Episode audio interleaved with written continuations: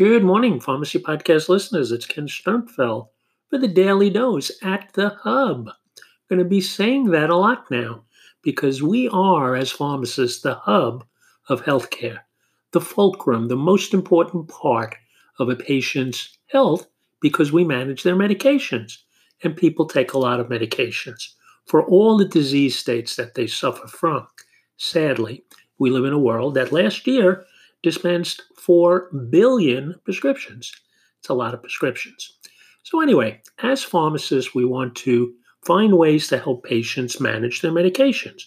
We talk about lots of things to do that adherence, cost savings, pharmacogenetic testing. So, the conversations at the hub will be really earmarked on how a pharmacist can impact patient care. The disease that we can talk about really stems from what's of interest to you. The hub will have all different conversations. We're going to have our continue to do our hub show on Tuesdays and Thursdays. We're also going to kind of add a new show that I'm thinking of doing on Sunday. It's almost like a focused issue on what I believe is really the backbone of many diseases that we don't even think about that we don't even know about. It's kind of the darkness of healthcare. It's mental health. It's something that years ago and even today we don't deal with, in my opinion, correctly. I grew up in a household, and this is going to be a very thought provoking and kind of gut wrenching conversation when we do these hub conversations on Sunday.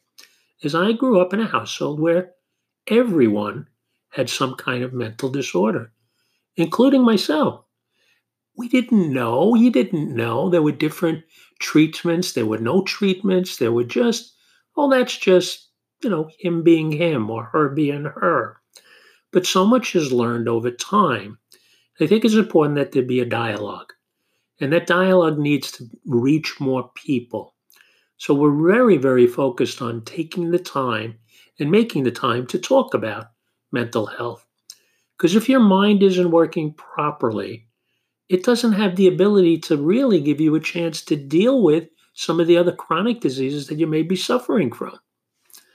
One of the first things we're going to talk about tomorrow, I'm going to start tomorrow with obsessive compulsive disorder, OCD. You know, some people joke about it. It's not a joke. Obsessive consult, cons, obsessive compulsive disorders, it's an anxiety disorder in which time people they have recurring unwanted thoughts, ideas and sensations. Those are the obsessions that make them feel driven to do something repetitively. That's the compulsions. So these repetitive behaviors could be hand washing all the time, could be checking on things to make sure they're exactly in the right place, or cleaning and doing it over and over again. They can significantly interfere with your ability, anyone's ability, to go through their daily activities and the social interactives that are needed in life. You know, many people have these focused thoughts and repeat and repeat repetitive behaviors, but they don't impact their daily life. They don't cause you to, you know, stop what you're doing. In, in those cases, those thoughts actually are making your tasks easier. But for people with OCD, the thoughts are persistent. And the unwanted routines and behaviors that they do have to do because of their mental illness, they're rigid. And when they don't do them, it causes great distress and even more anxiety. Many people with OCD know or suspect that the obsessions are really not true. Now, others think that they could be true. That's known as poor insight.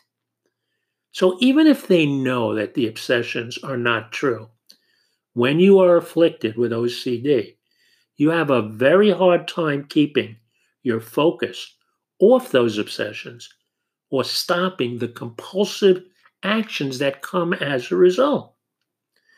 So, a diagnosis, just like if you got diagnosed for diabetes or for heart uh, issues or blood pressure, the diagnosis of OCD requires the, the presence of these obsessive actions and the compulsions that come with them at the time that you do them. And they have to consume more than an hour in a day.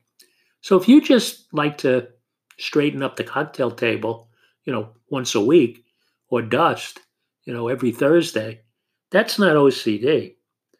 But if you this, if this activity is more than an hour a day and it causes a major distress and can impair your work or any of the social activities that are important to you, that's OCD.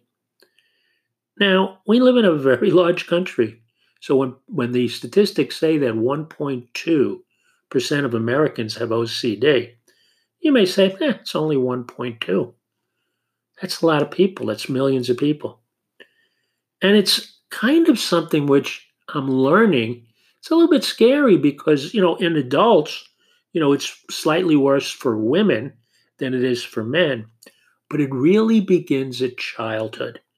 When I think back to my childhood, and I think back, and we're going to talk about it, this is going to be, you know, Kenny opening up his closet, you know, to the, to the things that occurred in my life and the things that my parents did for me or they thought were in my best interest because of what they thought they knew. And they were looking at my behavior and saying, well, we need to do something. So that was, those issues occur at childhood or early adulthood. The average age that symptoms of OCD appear is 19 years old. That's the average. That means that many, many OCD incidents, many, many circumstances which could either go treated or untreated, addressed or unaddressed, occur much, much younger. The show that we're going to do this coming Tuesday is going to be a very, very um, deep conversation uh, with a young woman who has OCD because I, I believe I have OCD too. Okay. And I believe that I didn't really know it until I stopped now after meeting this woman and kind of looked back on the things that I've done and the things that I continue to do. Okay.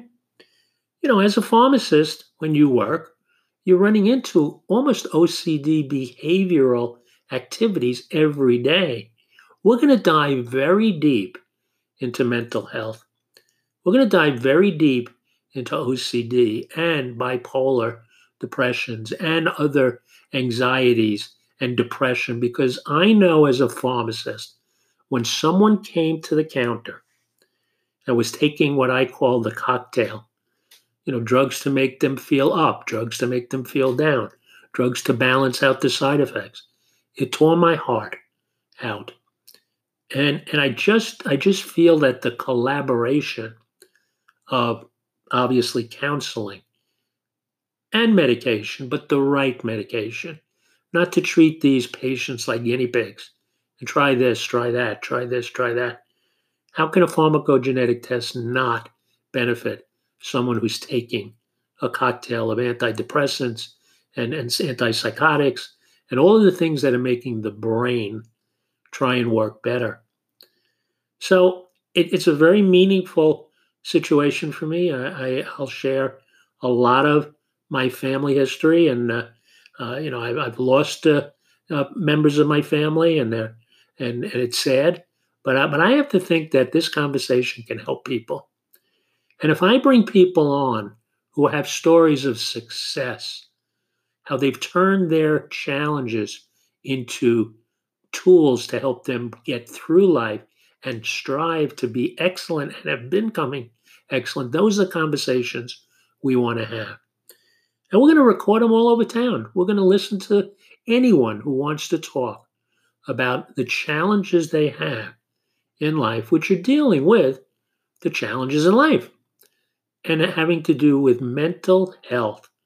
Mental health is so important. We all strive for it, but it's sometimes not there. And sometimes it's left in the closet because no one wants to talk about it. Well, we're going to talk about it. It's Ken Sternfeld for the Daily Dose at the hub of healthcare, because that's where we want pharmacists to be. Have a wonderful day. It's Saturday, July 6th.